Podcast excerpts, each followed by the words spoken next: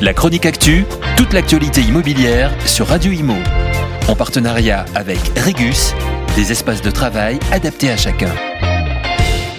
C'est dans un contexte d'inflation persistante et généralisée que Bruno Le Maire, ministre de l'économie, des finances et de la souveraineté industrielle et numérique, a annoncé la mise en place d'un observatoire des prix des matériaux de construction. Une annonce faite à l'occasion des 24 heures du bâtiment organisée par la FFB, la Fédération française du bâtiment, courant novembre. C'est une situation désormais bien connue de tous. Les prix augmentent. La crise sanitaire, la guerre en Ukraine, autant d'événements mondiaux qui s'enchaînent et impactent notre quotidien. Dans ce contexte d'inflation généralisée, le secteur du bâtiment n'est pas en reste. Calculé par l'INSEE tous les ans, l'indice général des coûts de la construction est en hausse de 6,2% sur l'année 2021, impacté à 80% par une hausse des prix des matériaux, plus 13,3%. Le dernier indice INSEE euh, du coût de la construction est celui du deuxième trimestre 2022. Il est en hausse de 7,96% par rapport au deuxième trimestre 2021. On s'achemine donc vers une nouvelle année historique.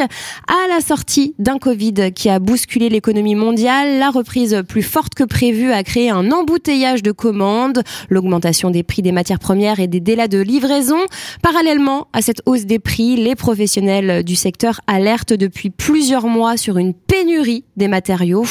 En octobre dernier, la Confédération de l'artisanat et des petites entreprises du bâtiment, la CAPEB, a publié une note de conjoncture sobrement intitulé Une croissance qui ralentit dans un contexte de plus en plus tendu.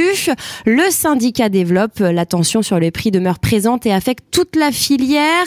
Les indices des prix ont fortement grimpé pour plusieurs matériaux de construction, tout comme le cours de certains métaux.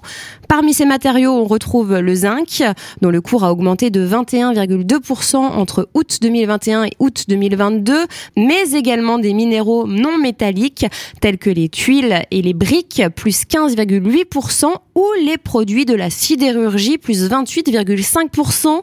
Face à cette situation euh, tendue pour les particuliers comme pour les entreprises du secteur, le gouvernement réagit.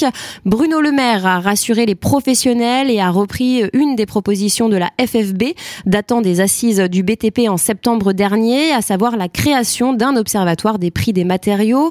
Lancé le 1er janvier 2023, cet observatoire comptera a priori des membres du gouvernement dans ses rangs. Son objectif, euh, s'assurer qu'il y ait une solidarité dans la filière et que personne ne fasse de profit sur le dos des petites entreprises. Une annonce rassurante pour la Fédération française du bâtiment, même si les incertitudes demeurent pour 2023. Les professionnels craignent en effet que le contexte inflationniste ne se poursuive et avec lui de nouvelles hausses du prix des matériaux ainsi qu'une hausse générale des salaires en réaction à la situation économique. La chronique actu, toute l'actualité immobilière sur Radio Imo en partenariat avec Regus, des espaces de travail adaptés à chacun.